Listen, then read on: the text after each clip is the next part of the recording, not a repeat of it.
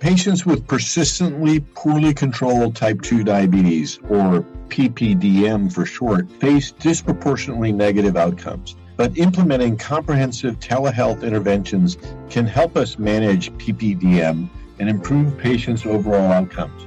But are there any barriers preventing this implementation? Welcome to Diabetes Discourse on ReachMD. I'm Doctor John Buse, and joining us to share highlights from his recent research on comprehensive telehealth for P P B M is Doctor Matt Crowley, who's an associate professor of medicine in the Department of Medicine in the Division of Endocrinology, Metabolism, and Nutrition at Duke University. Doctor Crowley, thanks for being here today. Hey, it's my pleasure, John. Thanks for having me. So let's just jump right into your study. Matt, I loved it. Can you give us some background on why you did the study, the setting, that sort of thing?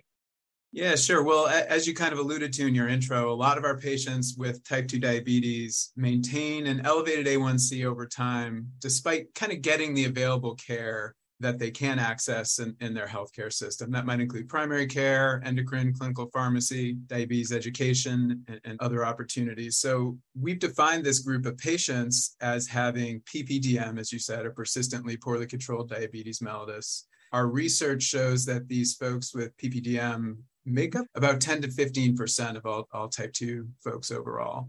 So, you know, we're really interested in focusing on this group. While there's research to suggest certainly that telehealth can improve outcomes in type two diabetes, evidence is, is limited in a few areas. And for example, that includes like how effective telehealth actually is for this P P D M population. We have very little information about kind of comparing different telehealth approaches in P P D M or, or in general patients. And then I think the most important gap that we were trying to target with this study was really the fact that telehealth interventions often have been designed to depend on grant-funded resources, research staff. The, the question really is, how can we design telehealth interventions to be practically delivered using existing staffing and infrastructure within healthcare systems so as to facilitate use in, in real-world settings?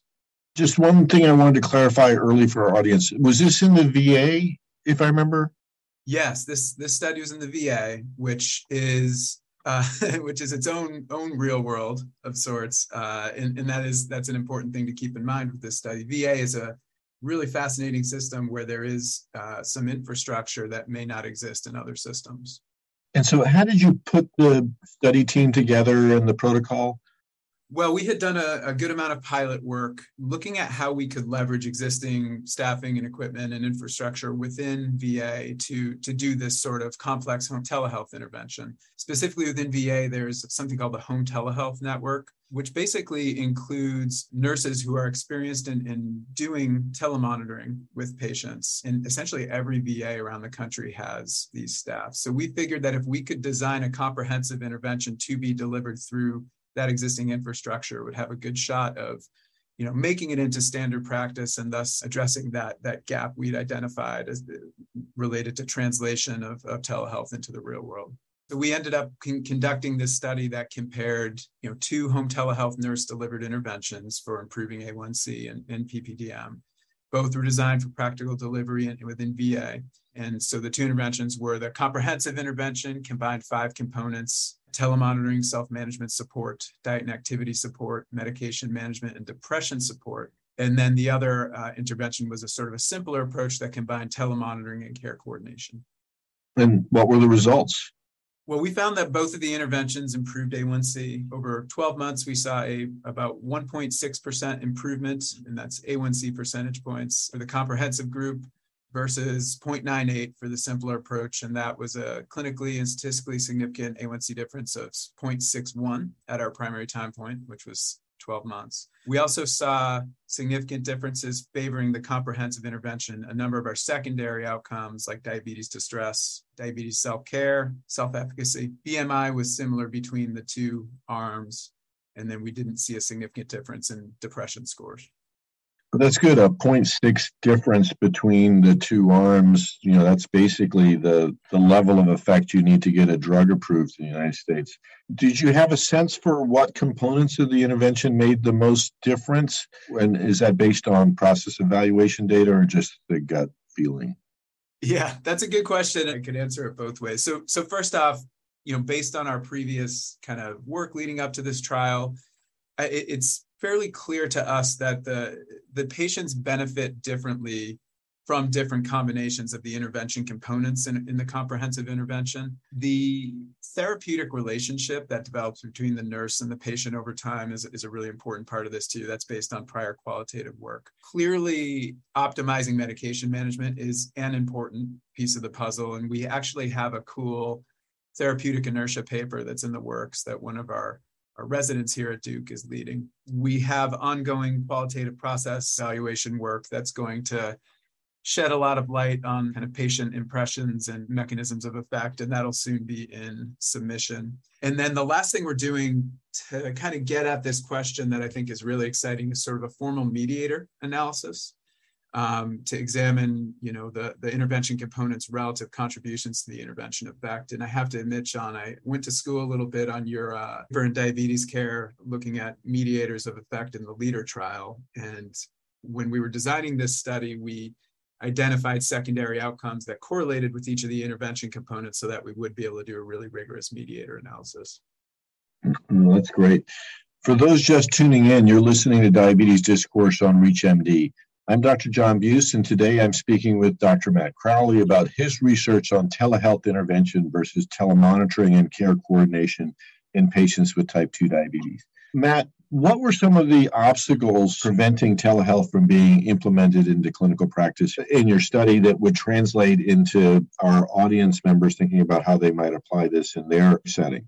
Yeah, it's a great question, and, and it was a central focus of, of this study to begin with. So within the V A, um, as you know, this is a bit of a different version of the real world than, than other systems. There really were relatively few barriers that we encountered. As I said, there's, there's staff that exist within V A to deliver telehealth interventions that we're able to leverage for the purpose of, of this comprehensive intervention. There's already the ability to incorporate data into the E H R. Some of these things do represent real barriers, though, in trying to implement this sort of approach outside of uh, V A and, and other systems. You know, are there going to be available staff who are trained appropriately to deliver telehealth? Is it possible to get uh, patient-generated data into the E H R? This is a huge question, and actually is, is a focus of a R oh one funded study we have happening at Duke right now. And then another question is just around, you know, reimbursement and sustainability. You know, reimbursement pathways exist for comprehensive telehealth approaches through Medicare and, and other insurers, but they're they're somewhat limited, incompletely understood by, by many of us. That's actually a, a big focus of this other ongoing study that I mentioned too. You mentioned the payment issues. You reported there were cost differences of about fifteen hundred dollars based on the difference between the two interventions. Is, is that really the full cost of care, the drugs that people took, their hospitalizations, et cetera, et cetera? Or is that just based on the time that was spent by the interventionist?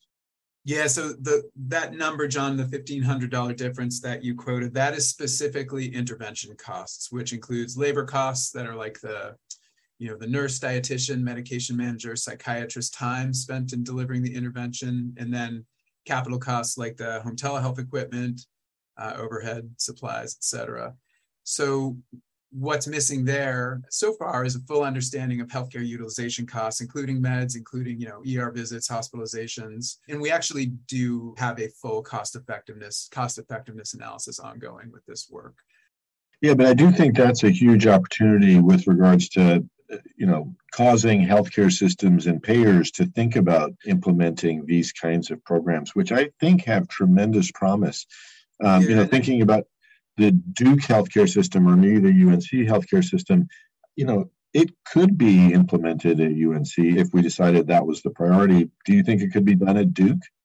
Yeah, I do. And, and we're, as I mentioned, we have a R oh one funded study going on right now where we're trying to kind of understand not only can this sort of intervention be delivered effectively for P P D M type patients within the Duke system, but but what really are the, the nuances of implementing a comprehensive telehealth approach within sort of a fee-for-service context. And that includes these practical issues related to staffing and such, but also the costs and reimbursement. So we are actively looking at that. And I am very optimistic, actually, that we'll be able to get this into practice at Duke, maybe at, hopefully at U N C too. But no, I think the intervention costs are, are clearly only part of the discussion. And it's likely that, as we all know, improving A one C and, and some of these other outcomes is likely going to translate to downstream benefits related to healthcare utilization. And my hope and, and expectation is that although, you know, the, there is a certain intervention cost that goes along with implementing a comprehensive intervention, such as the one we looked at,